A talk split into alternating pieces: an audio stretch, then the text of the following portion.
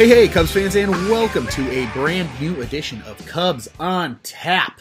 We got three panelists with you tonight. I am one of them. My name is Ron Luce. I'm sure you're sick and tired of hearing my voice at the beginning of episodes. But joining me tonight, I have the fabulous Nick Hudson and the Wonder Boy himself, Mr. Cody Delmendo. Gentlemen, how are we doing tonight? The Wonder Boy. What the hell did you come up with that? I don't know. It was the first thing that came to mind. I heard, I heard, I heard on TikTok today that little snippet from Hercules where um, I forgot the female character's name, and I'm gonna get roasted for that. But when Hercules first meets her, and she, he's like stumbling over his words, and he goes, uh, "Hercules, Hercules," and she goes, "Oh, Hercules, I'd I'd prefer Wonder Boy."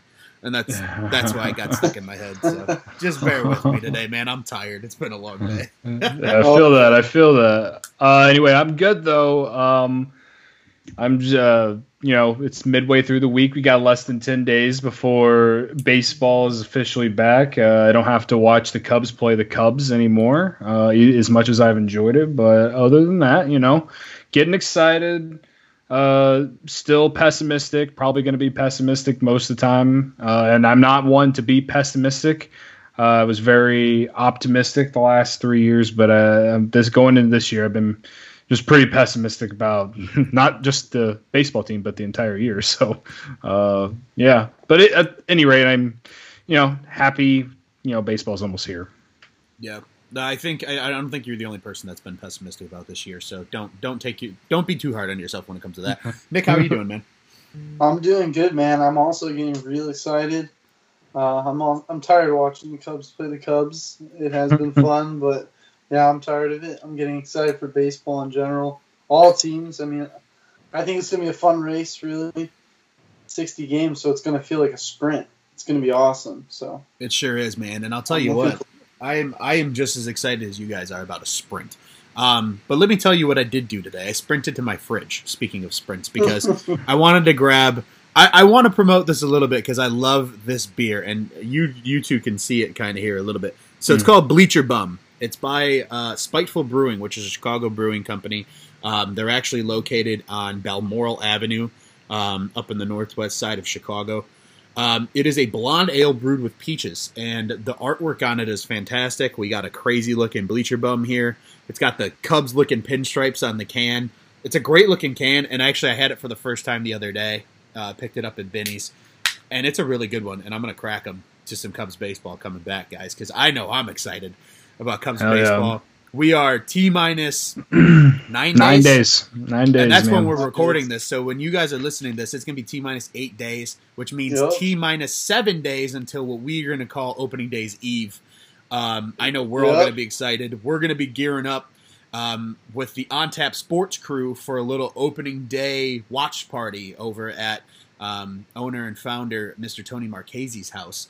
Uh, a little dual action, little Cubs and White Sox action. Obviously, we have a lot of White Sox guys over here at On Tap. Also, have a lot of Cubs guys. Three of us are right here, and hopefully, all three of us can get together and we can crack some beers, uh, watch some Cubs baseball. Hopefully, in a winning effort against the Milwaukee Brewers on that Friday night, and get the season off to a start. Um, but speaking of starts, we got to get this episode officially started. So let's let's get that mm-hmm. rolling. Um, but probably the big news. So we'll knock out some news first uh, for you listeners. Um, and then we're kind of just going to let this show go where it goes. We're going to talk summer camp. We're going to talk some guys that we've you know been excited about so far, uh, some things that are on our minds about this season, and just kind of let the conversation flow. Probably be a, a good you know forty five minutes to an hour of just just fun conversation. You know, we're all excited about baseball, and we, we want to actually start talking about something that's going to be live here, um, really in, in less than ten days. So, uh, but first for starters is Anthony Rizzo. Uh, not ideal news uh, if you're a Cubs fan because obviously his back has given him issues over what the better part of the last four or five years. You know, he's, he's yeah. missed some time here and there. Uh, right now, I believe it's considered rib inflammation though, um, which is then kind of in itself working its way to his back and then affecting his back. Obviously, anything in your mm. your core as a baseball player is going to affect you. So um, he's a bit day to day right now. Um, and then another piece of news is obviously the kind of the timing of the COVID tests right now. I think that's something interesting to note.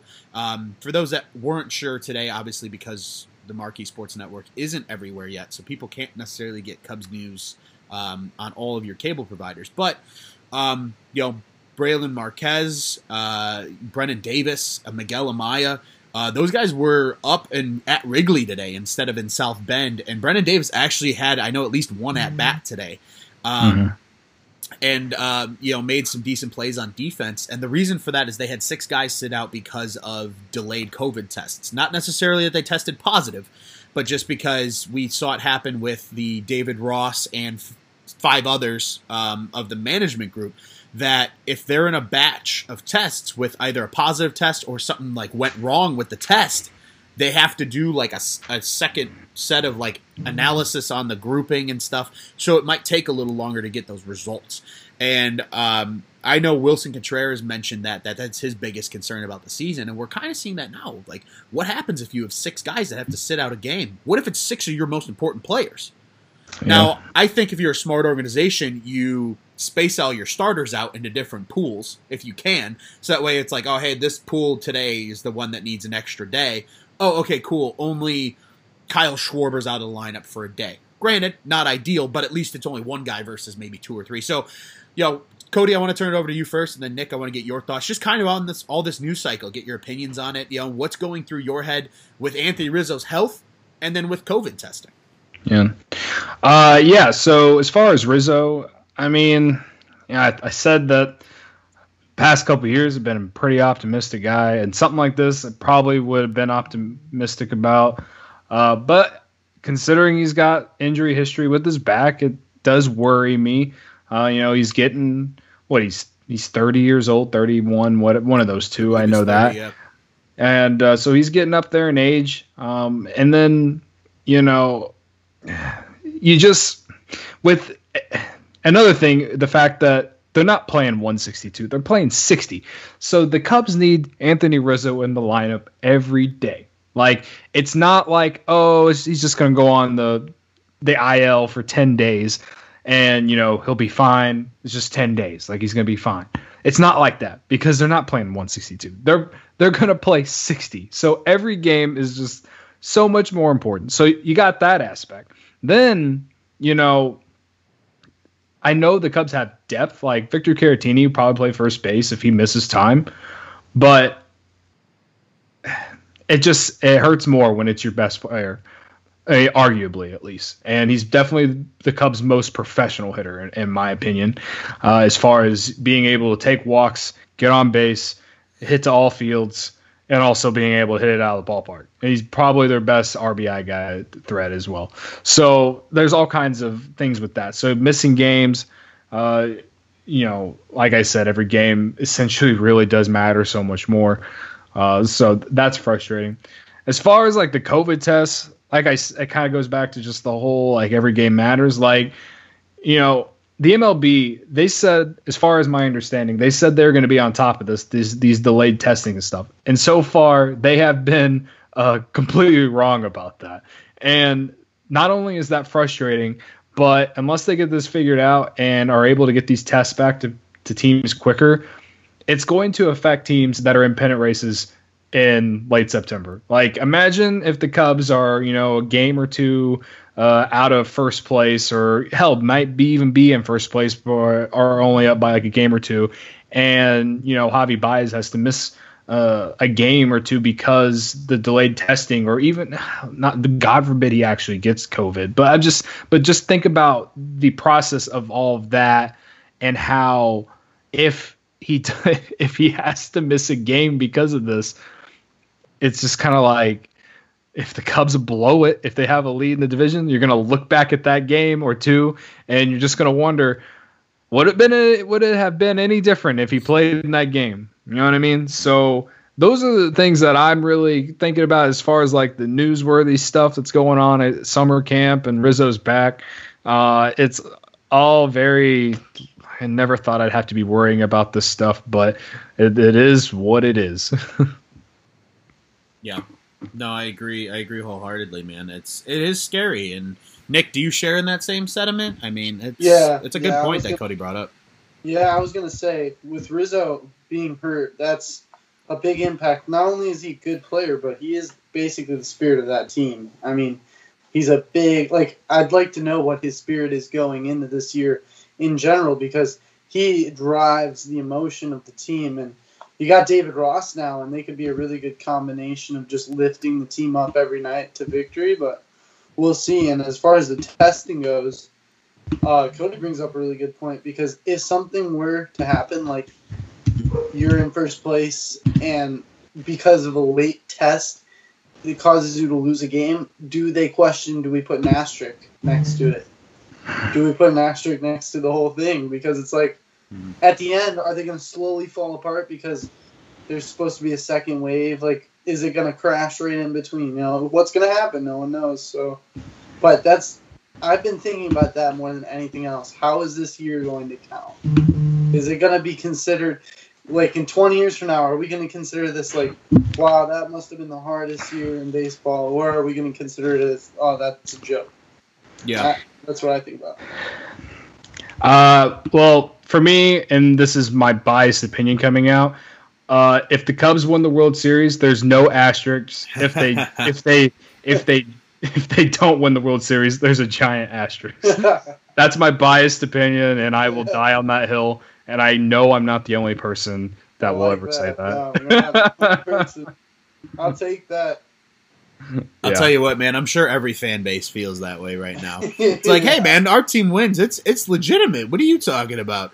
And then every team that the other 29 teams that lose are like, go to hell. That ain't a real World Series. yeah, that was but, 60 games. Yeah, those 60 games.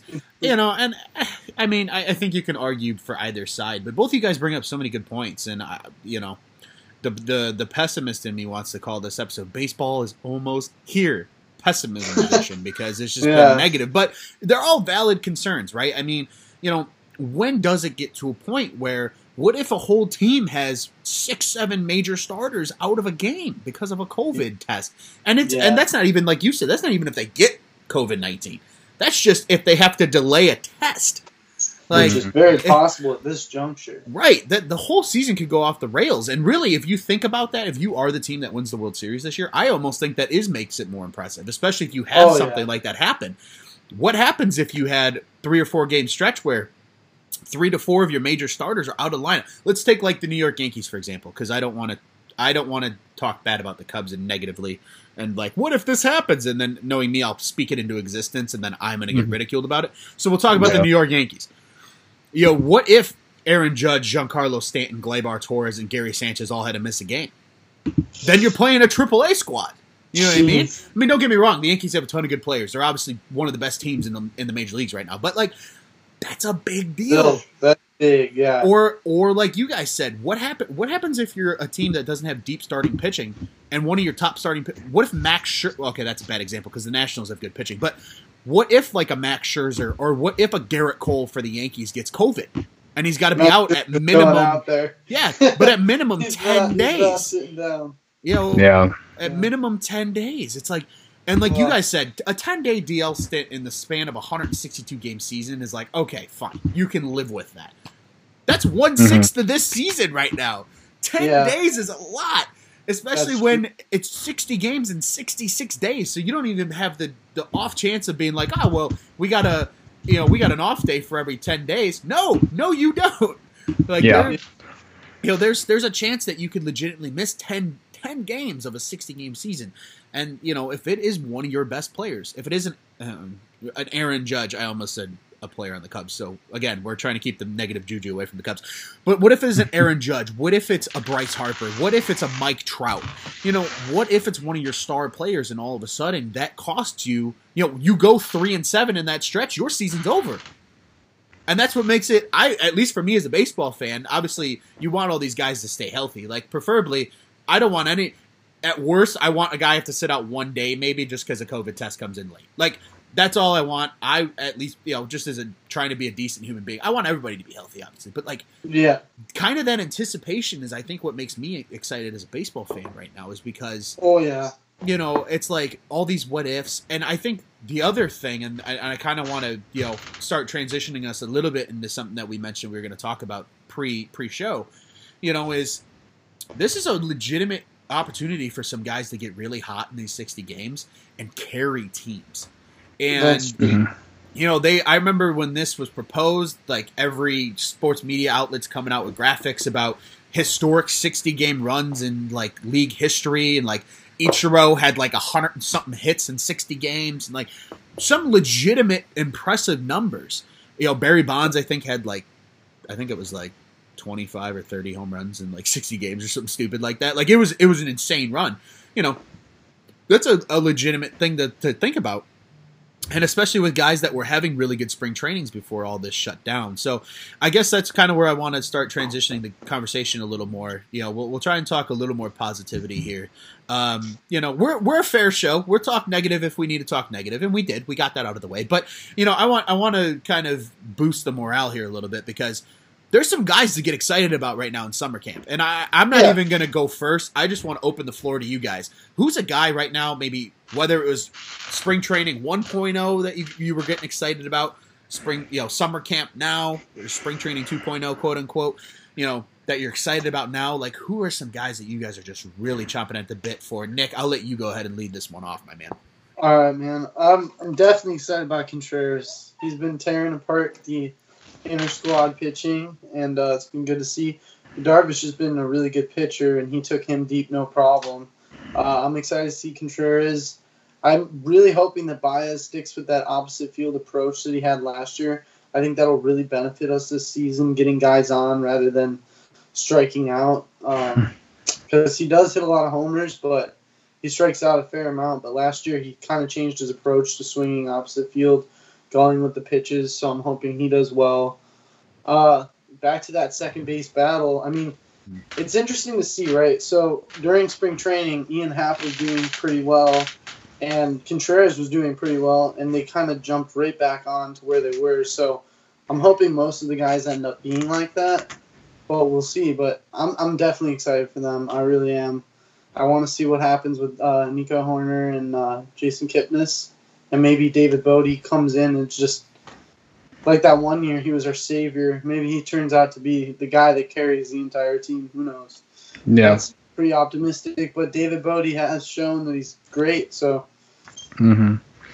Uh, um, uh, I'm glad you didn't take mine. I, I got Ian Happ as, as, as someone that I'm looking at, and I say it because in spring training 1.0 he was on fire. Um, and which and it's a big deal because he came into last year's spring training like looking like straight trash, and that is why he started the year in AAA and basically spent most of the season there. Got called up when the Cubs basically were running out of guys because of injuries and in offense basically, and you know he what he he hit like 10 home runs in like 50 games or something. He was, uh, he yeah. was nuts down that stretch. yeah. I think like the last I think in like the last four series in September when they were kind of starting to fall out of it, I think he batted like 400 or something crazy like that. Yeah. He was on fire. He was the he was the National League player National League player of the week he, on his podcast, The Compound, he, they've mentioned this multiple times that he's like the longest reigning NL player of the week ever, or something like that. It's like this long running joke that they have. Uh, but yeah, I mean, he like I said, he's he was hot in spring training. He was hot at the end of the last year, and this is like a big prove it year for him. I mean, after you know he went into last season thinking that he automatically had a spot, and like his spring training showed that. And Theo basically said, "No, you don't automatically have a spot." And even though I would have rather seen him out there uh, rather than Albert Almora, that's a whole other story. But anyway, uh, he, he took that as a sign, and you know, it looks like he's he's you know could this could be like his I don't want to say breakout year because we'll look back at the numbers in 10 years be like, oh, those numbers were whatever, but also remember the amount of games. I don't know. All I'm saying is that he, I mean, this could be the start of, uh, you know, a big year for him. And the Cubs really need him to be, to be that guy because not only was he a first round pick, but like they've been talking for years ever since Dexter Fowler left that the Cubs have been lacking in center field. And that's probably where he's going to play most of the time because it's either him, Ian Miller, or Albert Almora, and Ian Happ is the only one of them that is a switch hitter, I believe, and can hit monster home runs, but also, you know, get on base uh, via the walk, uh, and you know, actually shows an offensive threat. Uh, Almora, obviously, a better defensive player than Happ, but and like I said, in the grand scheme, I think Ian Happ is the like they they really need him to you know be that everyday center fielder. And now that David Ross is the manager, I think he's finally going to get that chance to to do that.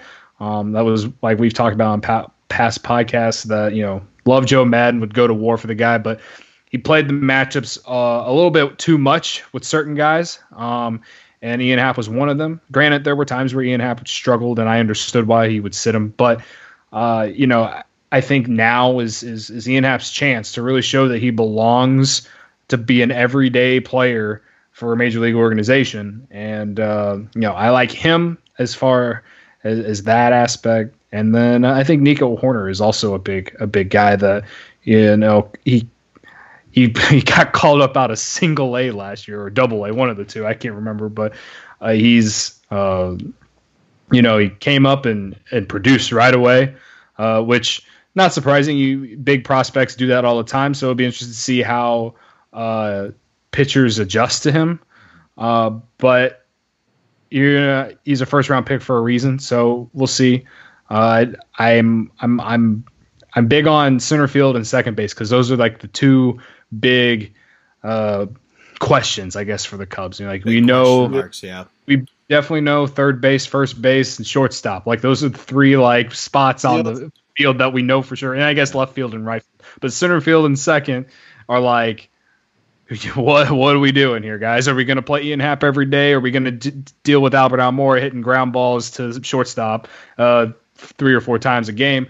And then Nico Hoerner, freaking Daniel Descalso, Jason Kipnis. Like, like how are we going to play that out? Mm-hmm. Uh, I think Kipnis probably be the opening day starter just because he's the veteran, whatever. But at the end of the year, I would hope Hoerner is probably taking over that spot.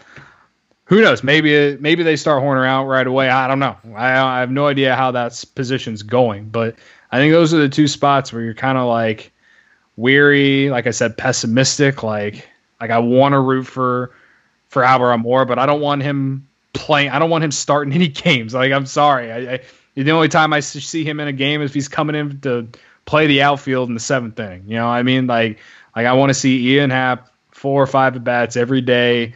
You know, doing what he does, taking walks, getting on base, whatever way he can, and I want to see uh, either, you know, like I said, most likely I would rather see Nico Hoerner just based on potential and you know what we saw last year, but I mean that's a much different scenario. That hasn't there's not I think Jason Kipnis has a lot to prove. He has his career to keep alive uh, in a sense.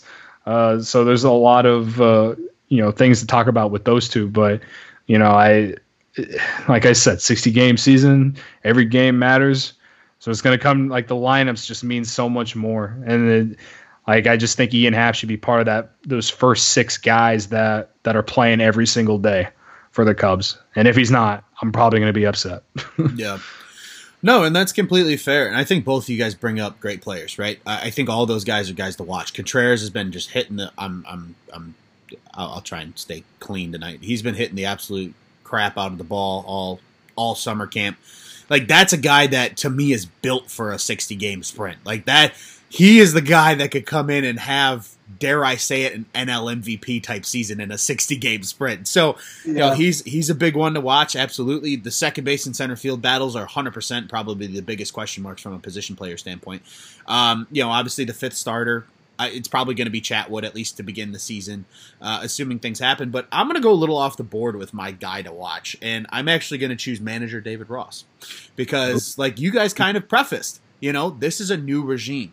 David Ross is going to play this lineup differently than Joe Maddon did for the last, you know, five six years. That's a big. That alone is a huge difference because, like you said, Cody, you know, Joe would over overplay matchups all the time. That lineup was different every single day. Now, especially in a 60 game sprint, there's a very good chance you're going to see the same nine guys, or excuse me, yeah, same nine guys because DH, you know, same nine guys in some capacity more days than not. Will guys get a day off here and there? Probably. You know, I would expect, especially well, they only have like six off days or something like that. Right. Like, exactly. Like they, like they. I'm not saying that every single day, like those the top six guys that we're all thinking sure. of have to play every single day. But if we're talking per week, I want to see those guys in, you know, five five or six five. days of at yeah. least five, yeah. At least like five. one day a week. You got to give you got to give Kyle Schwarber a day off during the week because a lefty's coming in. Freaking, uh, I can't think of a lefty, but you know, just like a power left-handed hit pitcher coming in. Okay, I totally get wanting to bench Schwarber and putting you know Sue's out there and left. Like I, I, yeah. I get that. I I totally get that matchup, but you know, we just, like I said, we saw way too much with Maddon, and I don't know how much it really played into them not winning division in 18, and you know, last, last season just the entire team collapsed because they couldn't pitch. So I mean, I, I don't know how much the matchups play much into that, but it's you, you think about the games early in the year. Uh, that they should have won, but you know certain guys weren't in lineups, and you, it just leaves you you know wondering like, did we th- overthink this? Yeah. Or what? no, absolutely. And that's that's kind of what I'm saying is like, you know, there there's going to be a lot of kind of energy that David Ross is going to bring to this team that has been lacking. And obviously, we've talked about it at nauseum on this podcast over the last, you know, seven months, you know, pretty much dating back to, to the off season when we actually thought there would be baseball on time, obviously, before COVID 19 was a thing. But, you know, I think the big, you know, you just heard, speaking of uh, Steven Souza Jr. You just heard him come out the other day and say how David Ross is built for this. Like he's built to be a manager. He's a he's a clubhouse guy. He's a player's coach, but he's going to be stern and he's going to keep guys accountable and like that's what you want in a manager, you know. And like the laissez-faire is nice when like you know you have a young team. And Cody, I know you and I have talked about this at least once about you know when you got that young team and they're so excited and oh we're going to be good and we are in the up and coming you can be a little more laissez-faire but once mm-hmm. these guys experience success and i've i've i think we've all dealt with it in some point in our life once you experience a little bit of success you think sometimes just it's human nature to stop working as hard and so mm-hmm. You know that's where you need that motivational you know not necessarily stern but just got, that's going to hold guys accountable it's just about being accountable you as a coach you don't have to be an ass like right. you know, I had a, some of my favorite coaches weren't asses, but they held you accountable, and that's how it right. should be. As especially if you're a pro. You know, it's one thing when you're a high school or college level athlete, but it's another thing when you're a professional baseball player or a professional football player. You know, you're making at least you know livable money as an MLB everyday player to play a kids game. Like you should yeah. be held accountable, just like it's a normal job. You know, if like in my case, I work as an accountant every day. If I don't you know hit my deadlines, I'm not being accountable. I'm going to lose my job. You know, mm-hmm. and it's it's got to be the same thing with, with David Ross. And I, I again, I'm I'm so excited about David Ross getting to see him. I'm actually happy there's going to be at least some of a season to where we can see him manage. You know, I want to mm-hmm. see his you know his coaching style. I want to see him yell at an umpire from the dugout. Obviously, they can't get in the umpire's face because the whole you know COVID rules, and I mm-hmm. respect that. That's fine, but I want to watch him yell at some dude from the dugout. Like that's what I want to see. I want to see that flair as a manager. I want to see what makes him tick. I want to see what he thinks how because especially as a catcher. That's the beauty of guys. I mean, you look at across baseball, how many former catchers became managers? So many. Yeah. Mike Scioscia was one. Uh, Joe Girardi's another. The two that come off of my head right away. You know, they have to be kind of that field general in a lot of ways as a catcher. You're managing pitching staffs. You're managing, you know, a lot of times, you know, veteran catchers probably call shifts. You know, you you're probably the most well studied guy on the field besides maybe the pitcher uh, on a day to day basis as a catcher. So, you know, I want to see that catcher brain come out as a manager for David Ross and how he operates the bullpen. You know, how he operates, like you said, defensive switches. When is Almora coming into a game? If he is at all. Are you comfortable leaving Ian Happ in for, you know, you have a one or two run lead in the seventh inning or eighth inning, you know, do you bring in that defensive sub to just get that glove out there?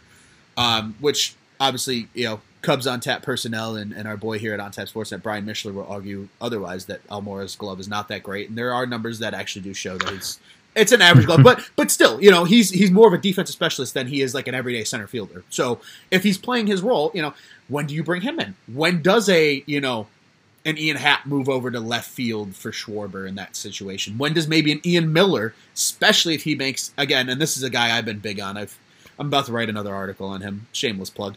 Um, you know what happened? Do you bring him in as a defensive sub in like left field in say the seventh or eighth inning? I want to see David Ross and how he manages this team. So that's what I'm excited to see. My guy to watch because you guys you guys covered all the guys right. Willson Contreras, hundred percent. you know, that second base in general, I don't think Descalso stands a chance, but Kipnis and Hoerner, absolutely. That's going to be a battle. Um, you know, center field, you know, hopefully mm-hmm. Ian Happ getting that everyday center field job and, and being able to really run with it because, you know, like we said, I think that AAA was good for him last year because he came up, like you said, Cody, and he hit the living crap out of the ball. Yeah. And, you know, I want to see, I and it all comes down to how you going to manage your talent on the roster. And that's why I'm excited to see David Ross. Yeah, no, I, uh, I'm with you, man. I, you mentioned Descalso. I, I really don't know what his role would be outside of like a a nor like a you know your late inning like pinch hitter, and and you can I mean I'd laugh at me for saying that because he was so bad last year, but I do like they when they signed him I was like ex, like it wasn't that I wasn't excited because he was like the only free agent signing they did going into 2019, but he had a decent year with Arizona the season before. Mm-hmm uh, as just like a you know a professional contact hitter, which is like something the Cubs had really lacked. So with you know, and he was kind of like supposed to be Tommy La Stella's replacement, I guess, which in the grand scheme really sucks now. uh, but uh, you know, I I think that if if he can get back to how he was in 2018, because I mean he might have something to prove too. Like after his like his contract's up after this season, like is anyone if he has another season like 28 or 2019, no one's to want to sign that guy and he's in his 30s. So he's got something to prove. These these veterans like there's pros and cons if they're coming in and they have some, and, and they have something to prove. Uh, you know, if they if they if they haven't played well of recent, they know that their career is like on the line. And I feel like that's where Jason Kipnis and Daniel Descalso are. You know, like if he can, if Descalso can be like that late inning, like pinch hitter, like Tommy La Stella type, who comes in when you need a big at bat and can, you know, do that. I think that's his solid role. So, but as far as like second base, I think it's definitely between Kipnis and and uh, you know Hoerner, and whether it's, I mean, I know Kipnis is a lefty, Hoerner's a righty, so maybe play more matchups the start of the year and just go based off who's having a better season. I, I don't know. I, that's that's something for for David Ross that I'm sure he's thinking about every single day and is trying to figure out when to play them most. Um, but yeah, man, I, I think second base, center field is just like the biggest questions, and you know, I, I it sucks because you know, I, I still think back to, you know, the Cubs when they had Dexter Fowler, he was just such a tone setter on offense. And then he was always, you know, he wasn't electric or anything out in center field, but he always, you know, made made the plays that were supposed to be made. And we all thought that when he signed with the Cardinals, like we all love him still because you know he won the World Series, hit the game seven home run, whatever. But ever since he left, they just haven't had anyone in center field they can leave out there consistently, and that's what makes me miss Dexter Fowler the most. And the thing is, is like I shouldn't even miss him because he really hasn't been that great over in St. Louis. So who knows if he would have continued to be what he was with the Cubs? I don't know. That's something we can always just like think about. But you know, I, the the reason that it sucks though is that they, we all thought Albert Almora was going to be that guy because he was first round pick, Theo's first draft pick, and he just hasn't lived up to it. I don't know how much more time this guy's going to get to prove that he belongs on a major league roster. Like he, he led the league in ground ball rate last year. This guy is, is hits straight grounders to second or short every time he's at the plate. And I don't. It's not that I'm asking him to hit you know 20 home runs a, a year. I'm talking. I'm just asking to hit hit the ball hard in the air somewhere, like in the gaps or uh, hit singles. I, I, don't I don't care. Just like do something more than hitting ground balls. Like it's he's just so frustrating to watch, and it sucks because I think he could be like a five tool guy. He's not the fastest guy in the world, but like he I've seen him be aggressive on the base paths uh, that in ways that are positive, and then. Like I like you said, there are reasons you can argue that he's not great defensively or not elite defensively, but we've seen him make some great catches out there. He, he's trying to be elite out there. You, you hit it out there toward him. He's always you always have a chance for him to catch it. You know, so to have that kind of glove, you just wish that he could figure out the offense. And that's why you know it's just so frustrating. And then you know, 60 game season, it's it's it's just going to come down to who's hot and who's not. And I feel like Albert Almora's leash is very short, and that might be a little unfair to him. But like I said, every game matters. There's no, you know, if he starts the season 0 for 10, I don't know how many more chances you can give him. You know what I mean? No, absolutely. and and speaking of hot or not, that just brought me back to middle school with that terrible app. Nick, what are your thoughts on the whole Albert Almora situation? Yeah, it's interesting with Albert Almora. You know, I lost a lot of faith in him last year. I've lost faith in him like for the last two years, man. It's yeah. been hard. yeah, I mean, I lost more last year, but yeah, I have been losing. I never, I liked him, but he never really produced to where I was like, I really like him. Also, I always have a thing against guys that don't have good plate appearances, just in general. Yep. And he is the king of just one, two, three. That's it, done. He swings at the first pitch every single time, yeah, which yeah. I, I like aggressiveness. Like Javi Baez is a lot like that. Yeah, the thing is, he hits, is he hits it, man. Like yeah. that's the thing. Like he hits it hard somewhere all the time. Oh, all the time. And and I and another reason why I support you know swinging at that first pitch is because pitchers are just so much more uh, electric in today's game compared yeah. to ten years ago. I mean, every single one of them.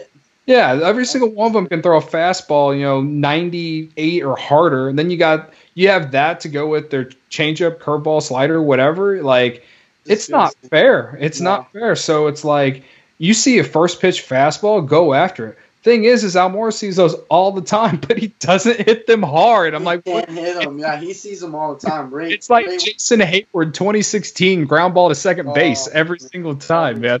Like at least Jason Heyward figured it out at least a little bit. I mean, that's a whole other rant, but like. Yeah. a guy that we haven't really focused on, but that I definitely just remembered that obviously we're watching leadoff Kris Bryant. It's going to be interesting to see mm. that.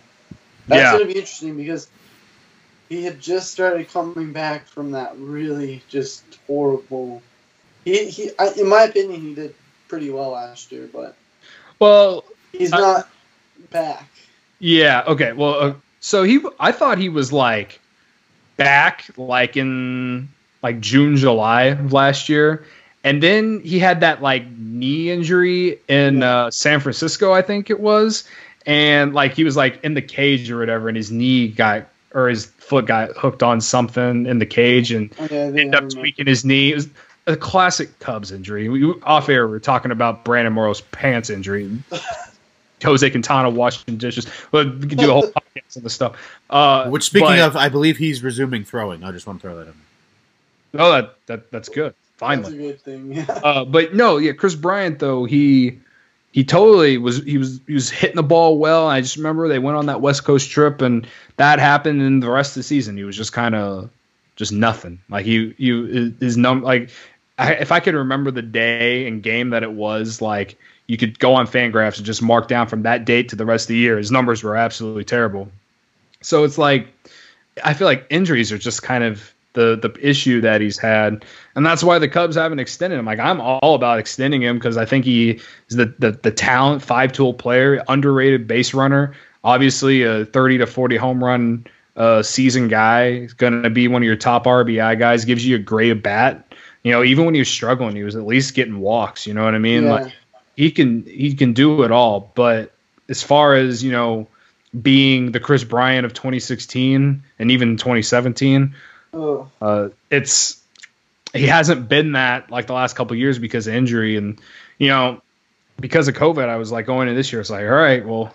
If we're not going to extend him this offseason, he really has to give us like a you know 30 plus homer, uh, you know 950 OPS season to to get that extension that he wants. And I mean, I don't know how much money this guy really wants. He keeps saying that every all the reports about him wanting 250 plus a year, uh, over seven, eight years or whatever, are false. Like he in saying that he hasn't technically said what he wants. Like that's yeah. just whole thing. But you know, he's the best option to bat leadoff because, like I said, he, he gets walks, he you know makes contact and you know him Rizzo back to back, you know two doubles, one one or one zero start the game. Like I'm fine with that. Let's let's roll. like, I, there's if you you know, if there's anyone else, I guess it would have been Ian Happ, but you know, they tried that, didn't work out. Uh, but you know, Kris Bryant's your best hitter, and a lot of teams have been using their best hitter in the leadoff role. You know, I, I know Francisco Lindor is like one of them uh, for the Indians.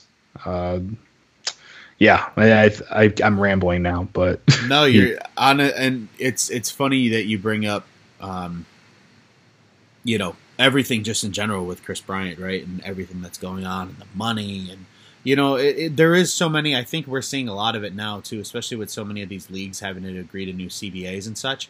Of how much crap is just leaked just to create public opinion. Like it's just to turn people against people. Like that's all it's for, you know. Kris Bryant could literally be like, I, I, literally haven't said I want any kind of money, but like his agent or somebody in the agency could have been like, no, he wants he wants three hundred million, and then the Cubs are like, what? Like, yeah, he hasn't told us that, but then of course the Cubs are like, 300 million and then reporters take that and spin that into Cubs won't pay him 300 million and then it's just an absolute garbage fire of dumpster fire exactly. Yeah. you know but I agree. I, I'm I'm very intrigued to see Kris Bryant in the leadoff role and and um, you saying you know Cubs start every game one nothing back to back doubles I think I think our our boy friend of the show Mr. Dom Frederick just his ears perked up from halfway across the the city right now um, as he heard that in the in the wavelengths of Chicago baseball right now. He was just like, "What?" Mm-hmm. He, he, was ready, you know. Yeah. Uh, but it's so true. Like, I mean, you know, especially in a game, especially in a season where every game matters. Why the hell not give your top players more at bats? Naturally, yep. you're going to get more at bats. You start higher in the lineup. You know, right. you're not getting no hit every single game, so naturally, one through four is going to bat more than five through nine. You know, right. why not have? The, the purists they, they they're never going to understand it but like the leadoff role just isn't the same as it was no 20 years ago absolutely like, not like no one steals bases anymore and no. if they do i mean i was going to say the, the, the, league leader is nowhere near what like it used to no, be like there were the, guys who were stealing 70 80 bases a season now it's like what your top ones usually like 50 you know, Maybe. like, and that's yeah. that's on the high end. I think Jonathan Villar lately has been the top guy, and he's usually in like maybe the 40s. I mean, but you bring up such a good point though. It's like the yeah. leadoff hitting role has uh, just become such an evolution, even over the last ten years. I mean, hell, right. even ten years. Well, ago, analytics have become such a big thing, and right. you know, all the analytical guys are saying that stealing bases is, you know, it it's doesn't. Per, it, it's not efficient. Yeah, yeah. like, and well, I don't know how they figure that out.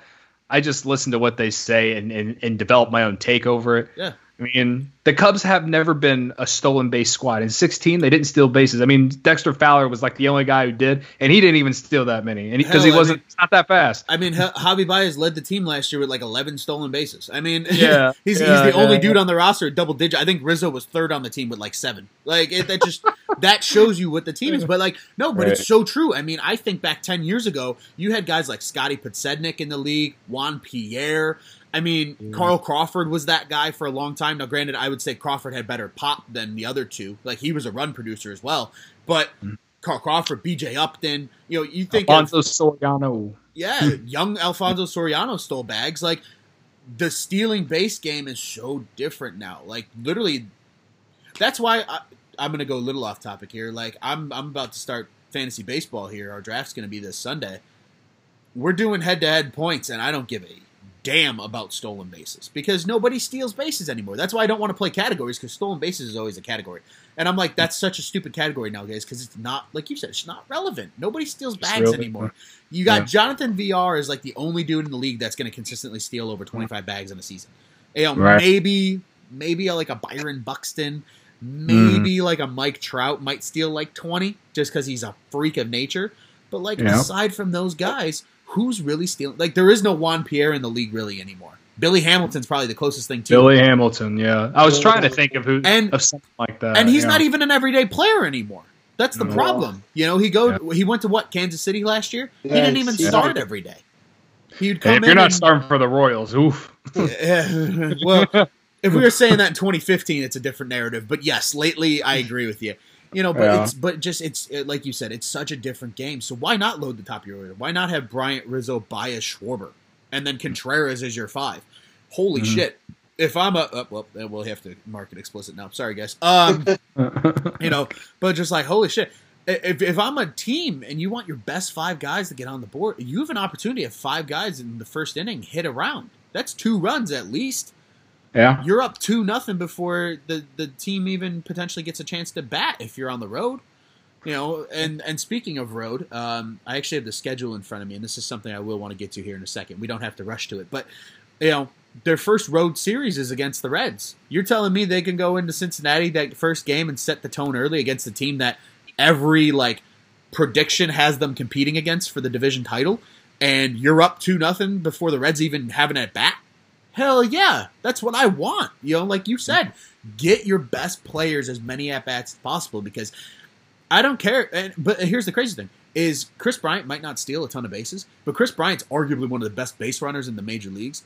If he's yeah. on second base and Rizzo hits just a little fluky single, mm-hmm. chances are, as long as he gets a good jump, he's scoring. It doesn't matter. Yeah. Well, even if Bryant's, for me, I see Bryant's like base running like as like when he's going from like first to third on like oh he's unbelievable. on, on like a single that you wouldn't think anyone would go first to third on. But his like it's kind of like Javi Baez's instincts sometimes mm-hmm. except you know I Javi Baez is just like his instincts are much more than just the base pads. It's uh you know on defense and, and at the plate too. But you know he goes from first to third all the time uh on on hits. So yeah I uh, I I there's no better person to put in the leadoff spot for the Cubs. If they weren't going to go out and sign someone who's proven to, you know, have a 380 on base in the leadoff hole, they ain't going to do that. Then let's throw Kris Bryant there. Hope hopefully it works out because if it doesn't, I quite literally couldn't tell you who to put there. I was gonna say literally like the only name connected to it was for so long was Whit Merrifield because he could come in and not yeah. only be your leadoff guy, but he's a good second base and center field option. Um, and when they were just like, nah, we're good. It's a little rich, which is fair because he's he's already like 31 years old. So I get not wanting to give up a ton of assets for him. Um, yeah. So like I agree with you. You know, uh, there is no better guy on this roster right now than Kris Bryant to be that leadoff guy. Because like you said, if he walks and Rizzo gets a single, he's on third base more likely than not. You know, and and then if Baez comes up and hits another single, Chris is scoring. So you know you're up one nothing in your first three batters, and, and that's absolutely invaluable. Um, just one quick stat I want to say, because then I want to transition a little bit here, guys, to talking a little bit about the schedule that's going to be coming up, because this is actually relevant now. We can actually talk about a little bit of a schedule um, hmm. since baseball is going to be back. But um, a graphic I've seen floating around today after Marquee Sports Network had the um, Cubs summer camp scrimmage on on their broadcast today. Obviously, Xfinity customers can't watch it yet, so I didn't watch it today. But that, we could do a whole podcast on that, so I won't even go down that rabbit hole. But home runs, home runs by lefties last season in 2019, post All Star break. They put up a graphic. Three names. Third, technically tied for second. Bryce Harper had 19 home runs post All Star break. Impressive. Juan Soto arguably came on as the hottest player in baseball in the second half. Helped lead the world, you know, the, the Nationals to a world title at age what 21. Mm-hmm. 19 home runs in the in, in post All Star. Kyle Schwarber led the league for lefties post All Star break homers with 20. That just shows how damn good he was. And that's a guy we didn't even mention in our summer camp. Look forward to. I want to see if he can be that second half Schwarber again. Before yeah, well, he's he's a lot like uh, you know, kind of like Ian Happ. Ian Happ, yeah. uh, I, w- I, w- I would say that he's got that job solidified a little bit more than Ian Happ for sure, sure. because yeah, he hasn't been he hasn't grown into a superstar, but he's been a decent star. Like he's given the Cubs 30 home run seasons, you know, got some big hits, whatever. Uh, and then obviously we know about the World Series. But uh, yeah, no, Kyle Schwarber, if he's going to turn into like an elite superstar, that's going like like this is the year to do it. And then it kind of, I mean, I, I don't want to say this, but it kind of gives you like the leeway to kind of like be okay if you're not going to extend you know, whether it's Bryant Baez and, or Rizzo in the future. I mean, I was talking to a buddy tonight. He kind of said, you know, with with Rizzo's like back issues, you're kind of thinking if this continues, man, how can you extend this guy uh, when you have to? If it becomes a serious thing, obviously you're gonna have to pay him a lot more money when that comes up. You know, if Kyle Schwarber turns into a superstar, like if he plays like second half Schwarber for an entire year for the next two years, I mean, obviously he's gonna, you know, only 60 games, so like his numbers will, won't equal what the next season would be. But like, like if he can put up numbers like that, though, it kind of gives you the little like the leeway to be okay with letting one of those three walk or trading one of them because at least you know you have him at the same time, I wish we could keep all four. Don't we all, man? that's that's when baseball uh, becomes an absolute bitch. Is when money gets involved, man. Because well, the thing, yeah. I mean, we talk about Bryant like wanting so much money, and obviously going to have to pay Baez and then Rizzo eventually. The Cubs are only paying Schwarber like seven million. Like they're they're not paying him much of anything. He's one so, of the best contracts in the major leagues. Yeah, so like if he, you know, continues to the stretch, you can offer him a nice extension when you need to, and you're probably gonna get good value on that anyway. So, yep. I yeah, I'm definitely rooting for that guy. It, Kyle Schwarber is like the most like relatable like baseball player I think any fan can have because the guy's not like a superior athlete or anything. He just walks up to the plate and hits freaking monster moonshots. Yeah, like that's that's you in your backyard. Like as like, that's the wiffle ball attorney in the backyard. Yeah, yeah, like that's who Kyle Schwarber is. That's why everyone said he's like the best guy to be in your home run derby, which you mm-hmm. should have won a couple years ago if it wasn't for Bryce Harper playing in his home park, whatever. Um, but yeah, no, I I didn't mean to cut you off, but no, you're good, man. Nick, you got you got any final thoughts on Schwarber before we uh, talk a little schedule before we get out of here? He's a monster. I've always liked him. I've always rooted for him. I always thought the coolest thing that he did was 2016 coming back from that injury into that spotlight and just doing the thing that arguably might have won us the World Series. Yeah, that DH role played a big, big, big role in that series, and I, I think a lot of people overlooked that just in hindsight oh, because, yeah. you know, I mean, you look at their success in Cleveland. They won one game at Wrigley. They won three in Cleveland. So you know, yep. I think I think him being in the lineup every day, and as somebody who's had an ACL tear, I can attest to it. That's not fun coming back from. And he had more than just an ACL. I had thankfully just an ACL. He had the MCL too. He had the MCL too, and that's nasty. That's that's six to nine months. Mine thankfully was three to six, and because I was a just lunatic in physical therapy, I came back in three. But um, you know, it's it's tough. So I'm I'm right there with you, Nick. I I, I hear you, man, and and yeah, he's he's a warrior. He's he's a good one. We got to. This has been a juicy episode for so far, and we're gonna get a little juicier here because we're gonna talk a little schedule. And here's the fun thing. So obviously, we're talking Cubs home opener, July 24th, 610 be there against the Brewers. You can maybe get a rooftop ticket if they're still selling them. I don't even know. I tried looking. Three hundred dollars, guys. I'll yo. I'm at the point where I'll pay it. Honest to God, I'm close. Um, doesn't even bother me to pay it. It's just I went on their site the other day and it still doesn't show availability for tickets. So that kind of pissed me off. Uh, but that's neither here nor there. Nonetheless, we actually have three games that are going to happen prior to that game. I think a lot of people forget about that. So um, every team's kind of playing a few exhibition games um, leading up to you know other than obviously these inter squad games that are happening where it's you know Cubs versus Cubs, you know Sox versus Sox, Rays versus Rays. Toronto Blue Jays started getting creative and doing like Team Bo Bichette versus Team Randal Grichuk just to switch yeah. it up. Um, but we're actually going to be able to see the Cubs play three times against AL Central opponents before the actual regular season even starts. So, um, starting actually this coming Sunday, uh, July 19th, the Cubs will have a it's a split squad. So I think they just deem it a split squad because it's they can put whoever the hell they want in there. But um, they are home versus the White Sox uh, for a game that starts at 7:05 Central Standard Time, or excuse me, Central Daylight Time, if we're getting precise here. Um, on the 19th, on the 20th, then they go to the South Side to play the White Sox once again. Same same setup here, uh, split squad terminology.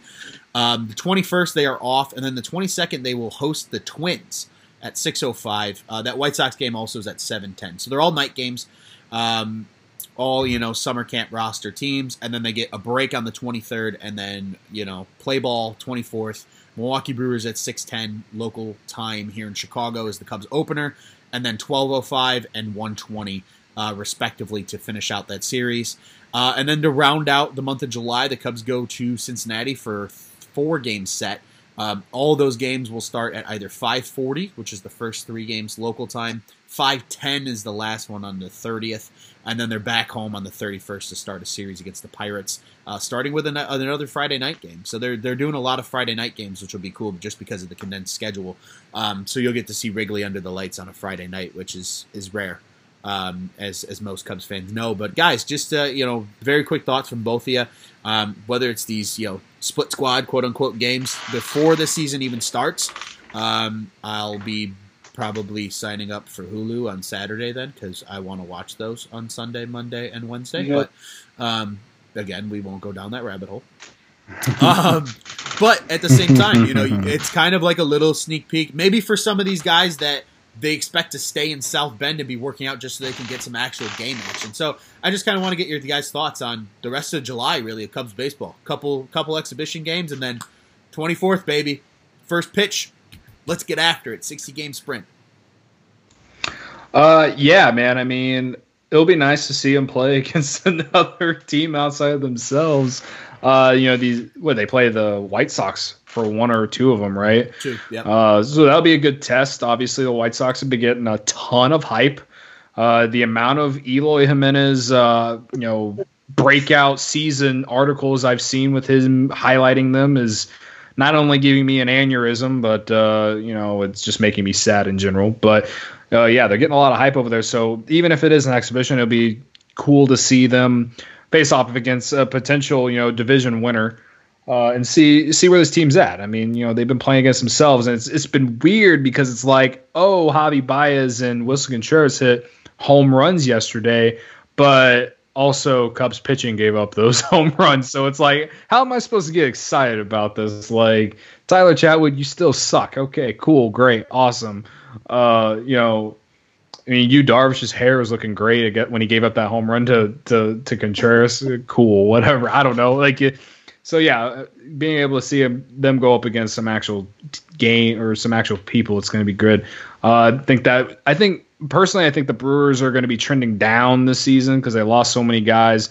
I say that, and I feel like I've said this the last two years, so I'm probably really off. And Christian Yelich is probably going to just go absolutely off now that I said that. But uh. um, I think as I think the the Brewers are going to be the team that trends down more so than outside of the Pirates in, in, in the division because I think the Reds are going to be really good. So I mean, the Cubs starting off, you know, against Milwaukee is going to be it be it's going to be big, and you know, I the Brewers they the last couple years, even though they've been good and made the playoffs, they always start out kind of slow, and they don't they don't get going till the second half of the year or whatever.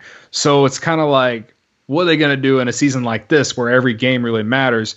The guys aren't going to come they're not going to hit their strides right away. The Cubs are a team that can do that. I think the Brewers are really outside of Christian Yelich. I, I, I really and a few of their pitchers. I'm I I the Cubs if they're going to win this division, they have to beat teams like Milwaukee and Pittsburgh, and then just battle it out with St. Louis and, and Cincinnati. I think um, that, like I said, this I could be completely wrong about that, but yeah, I mean, them starting out against Milwaukee, if they can take two or three, or hell, win all three, uh, it's a good a good way to go into Cincinnati against uh, against a really good Reds team that I, I, think is going to make some really big noise. Uh, so yeah, man, that's that, that's all I got on that. Nick, what you got? Man? Yeah, yeah, uh, I'm terrified of the Reds. Boys, I'm terrified. yeah. I mean, I've always not liked playing the Reds because I have some horrible memories of just awfulness with the Reds as a child. But even now, it's still, it's still hard. It's yeah. hard So this year, I mean, I'm scared.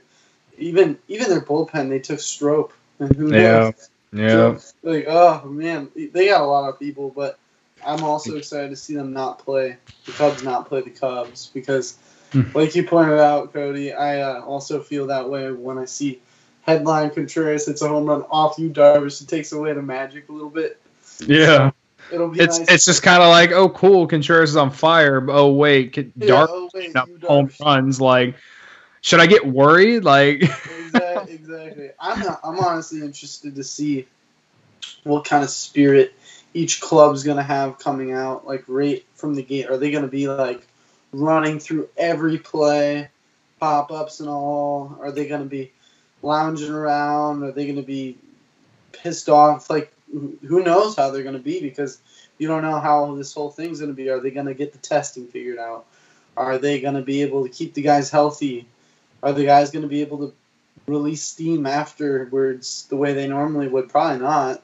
They probably can't do the things that they used to do. Most people can't. So it'll be it'll definitely be very interesting. I've I've been thinking about the season like every day and how because I'm a holistic baseball guy too. I mean, I love my Cubbies, but I love to watch races around the entire league, and it's going to be cool. I, I really do think it's going to be cool. Yeah, I agree with you guys both. Uh, there, there's a lot to unpack with this season. I'm just excited for live baseball. Uh, I'm I'm very much looking forward to um, being at you know with the On Tap Sportsnet crew on the 24th, um, watching some you know Cubs and White Sox baseball. You know, I, I again, Nick, I'm very kind of in line with you. I, will watch baseball no matter what. Um, obviously, uh, my attention will be focused more so on the Cubs, but you know, they're like you said, uh, you know, those two split uh, split squad games to start the exhibition season. There's a lot of hype around the White Sox, and rightfully so. They did a lot this offseason. A lot of big prospects are going to be coming up for them, so it's going to be an intriguing, you know, 60 game season for both teams really here in Chicago.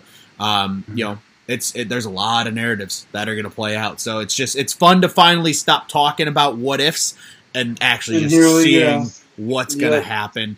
Um, realistically, I think we're going to have at least one more episode before the season kicks off. It'll probably debut the day before the season kicks off uh, if mm. we get everything timed out accordingly, which will be awesome. Um, but speaking of this episode, I think it's a good time for us to start wrapping up. So, Cody, Nick, uh, just quick, you know, just doesn't have to be very long at all. Uh, just some quick closing thoughts from you guys. Nick, I'll let you go ahead and start. All right. Yeah, I mean, uh, same kind of thing for me. I'm excited. Last season, I was pretty pessimistic. I'm going to try to avoid that this season and be very optimistic like the 16, 17, 15, all of those years. So hopefully I can go into the season and hopefully the Cubs don't disappoint me. I this episode actually got me pretty pumped. I think it's going to get our listeners pumped because it's like I feel good. I feel good about it. We talked about a lot of good people that, frankly, I kind of forgot about. And I didn't forget them, but you just remember, oh yeah, you got this piece and that piece, and we got a lot of good pieces, and I, I just hope they work out. And I'm excited to see that second base battle. So hopefully, in these next couple of games, the split squad games and such, they'll put a Hoerner out there. Yeah. We'll see. Yeah. Um, Ron, you, you kind of hinted at it a couple times in this episode and then went away from it because you didn't want to do it. But I'm not doing it, man. We got nine days, nine days to baseball, and Comcast and Marquee Sports Network still don't have a deal. Oh. I can't, I don't understand. Guys, and, and then on top of it, they're they're playing the first game of the year on they're broadcasting on ESPN as well. And I can't even watch that because you can only get it if you're out of market. So what the fuck? Like that that that, that that's all I got. Um, nine days, guys. Nine days. if we don't have this, Reddit streams is the move, guys. Uh, you know, I know you guys said Hulu. Reddit streams. If if, if I if I can't get it on my paid cable package, I'm gonna go watch it for free on the internet. I'm sorry, that's what I'm gonna do, and it's a it's a damn shame because I would love you know to listen to Lou Piniella and and Mark Grace and whoever else is on their damn panel like break down these post games and and all of that stuff. But like I said, we got nine days until the games start, and I can't even watch. I can't even watch the inter squad games. And it's a it's even more annoying when you got teams like the Yankees and the Dodgers, and then like today I saw the Nationals. They were like they were live streaming the game on Twitter. Why mm-hmm. aren't the Cubs doing that? Is, yeah, is, there, is there a deal with Marquee and, and Sinclair? Are they not allowed to do that? Yeah, Probably not. That's such bullshit. yeah. That's and that's a lot of people are upset with them. I think they should be. I I've been defending the Cubs about a lot of things. I I found a way to somewhat defend the Cubs about Addison Russell, which I didn't really defend Addison Russell. I just tried to get people to understand why they gave him a second chance. I didn't even exactly agree with it, but, but like this situation, it's like this is inexcusable. This is this is just this is you putting money over the like the people who make you money. Like quite obviously, it's they're so, doing it right in front of our faces. It's so bad. Oh yeah. man. Anyway, Juice wasn't here, so I we had to end it with a rant, and there's my yeah, rant.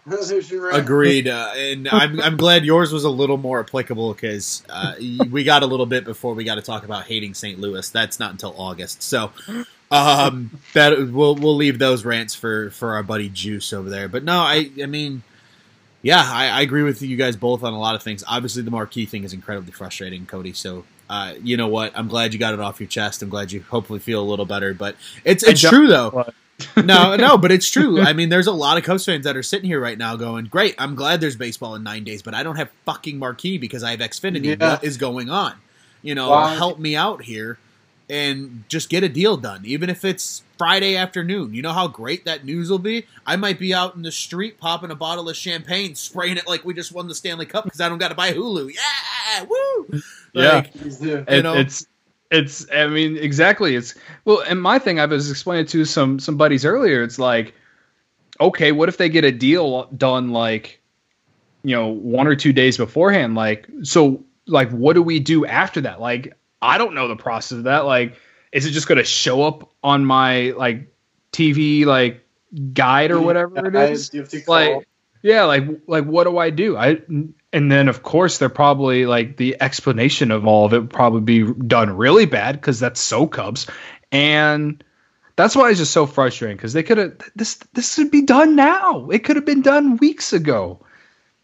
So dumb, man. Oh man, you're right, Ron. We could have done a whole podcast on this, and I just would have yelled, yelled, and yelled like I am right now. And I, if the people are annoyed with it, I'm sorry, but no, I, I, I, don't think people are annoyed with it because I think there's a lot of people out there that share their exact same frustration as you do. I mean, if you're paying for a cable provider, you want your team to be on your cable provider. It's just normal.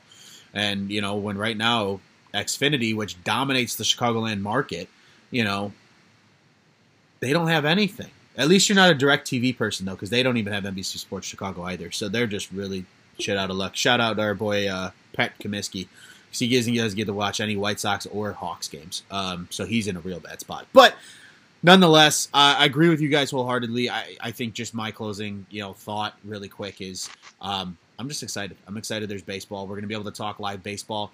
Um, I want to inform our listeners that we will be having daily episodes. That's right. If you're newer to the Cubs on Tap scene with here uh, um, in, you know, this season of that will finally be, um, last year we did we did episodes every single day as soon as the podcast was launched. We launched actually about this time last year, so we're we're coming up on the one year celebration of Cubs on Tap. So cheers to you guys um, getting to be a part of that. But you know. For us, it's going to be huge. Uh, we're going to do daily recaps of each game. We're going to preview the next game. It's a big deal. Uh, you'll probably get some good adventures and good stories out of those. Those are fun podcasts, ladies and gentlemen. They're short. They're like 35 minutes. They're a good listen um, just to start your day off. Um, can attest that Nick and I did one at about 4 a.m. Chicago time after I got back from the bar. That was a good time. Um, that was, that was whole, all started with the night with me telling the story that what happened at the bar. And Nick and you know Nick laughed hysterically the whole time. It was a good time. We had a good lot of fun with it, and we got a good we got a good Cubs on Tap crew here. So we really hope you guys tune in with us each and every episode that you can. Again, they're going to be just short synopsis. You couldn't catch the game. You don't have marquee sports for some reason. You can come talk to us over here at Cubs on Tap. Send us questions. We can talk about those on the pods. Whatever, whatever y'all want. Send us some stuff. Interact with us. We'll be very vocal during the 60 game season, not only from our personal pages, but as well as the Cubs on Tap page. Um, you know, just bringing you the best content we can over here at On Tap Sportsnet. And I do want to remind you that Cubs on Tap is the official Cubs podcast of the OnTap Sports Network. You can find all of our work at www.ontapsportsnet.com. Uh, again, we got Cubs, obviously. You listen to some of that right now. We got Bears, Bulls, Blackhawks, and yes, Cubs fans, we have every every one of us has a friend that's a White Sox fan or a family member.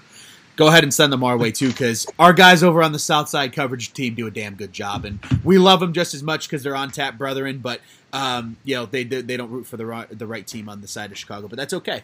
Um, that being said, not only can you catch us on the interwebs, you can also catch us on social media. We are at OnTap Sportsnet. That's Facebook, Twitter, Instagram, and you can also subscribe to our YouTube channel. Uh, Summer of George crushing it right now with corn dogs. Uh, big shout out to uh, Mr. George as well.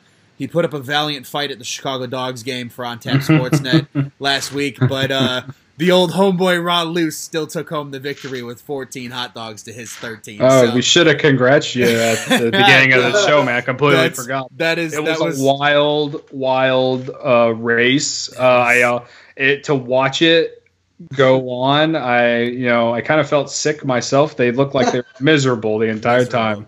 I think I finally I finally just burned off the weight that I gained from that day, and it's been about over a week now. So, uh, yeah, it was it was bad, but uh, nonetheless, we got great content there.